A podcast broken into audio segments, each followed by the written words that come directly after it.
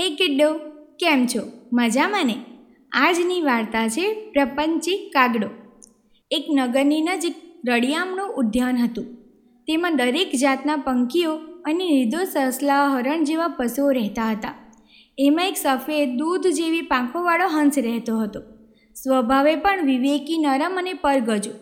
બધા સાથે મીઠું મીઠું બોલતો, બધાની મદદ કરતો. આથી આખા ઉદ્યાનમાં બધા એને ખૂબ માન આપતા. જાણે અજાણે ઉદ્યાનનો રાજા જેવો બની ગયો હતો. છતાં એનામાં રતિભાર અભિમાન ન હતું. એ જ ઉદ્યાનમાં એક કાગડો રહેતો હતો.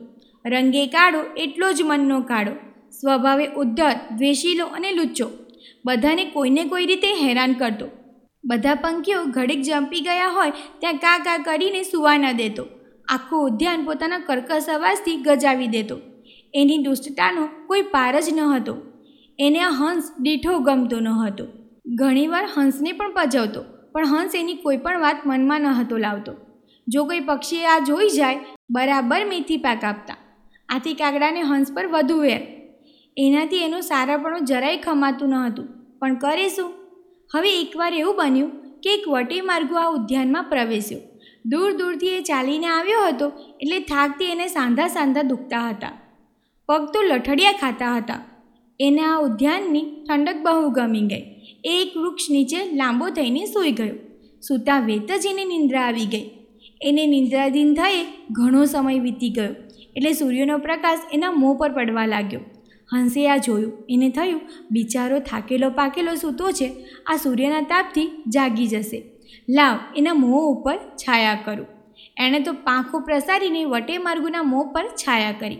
હંસની આ ગતિવિધિ પેલો દુષ્ટ કાગડો નિહાળી રહ્યો હતો.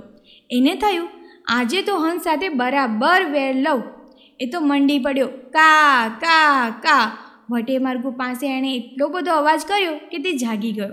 કાગડાએ જોયું કે તે જાગી રહ્યો છે એટલે તે તરત જ વૃક્ષ પર જઈને બેઠો, જેની નીચે વટે માર્ગુ સૂતો હતો.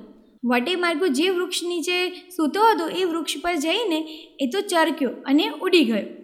કાગડાની ચરક સીધી વટે મરઘુના મોં પર પડી. એકદમ ગુસ્સે થઈ ગયો અને ઊંચે જોયો તો હંસ પાંખ પરસારીને બેઠો હતો. તેને થયું, આ હંસ જ મારા પર ચરક્યો લાગે છે.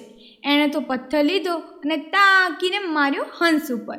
હંસના મર્મ સ્થાન પર પથ્થર વાગતા જ તે કડ ખાઈને નીચે પડ્યો અને તરફડીને મરણ પામ્યો. વટે માર્ગો તો ચાલતો થયો પંખીઓએ આ જોયું તો તેઓને બહુ જ દુઃખ થયું. તેઓને કાગડા પર બહુ ગુસ્સો આવ્યો. તેણે બધાએ ભેગા મળીને કાગડાને ઘેરી લીધો અને ચાંચો મારી મારીને પીખી નાખ્યો અને મારી નાખ્યો.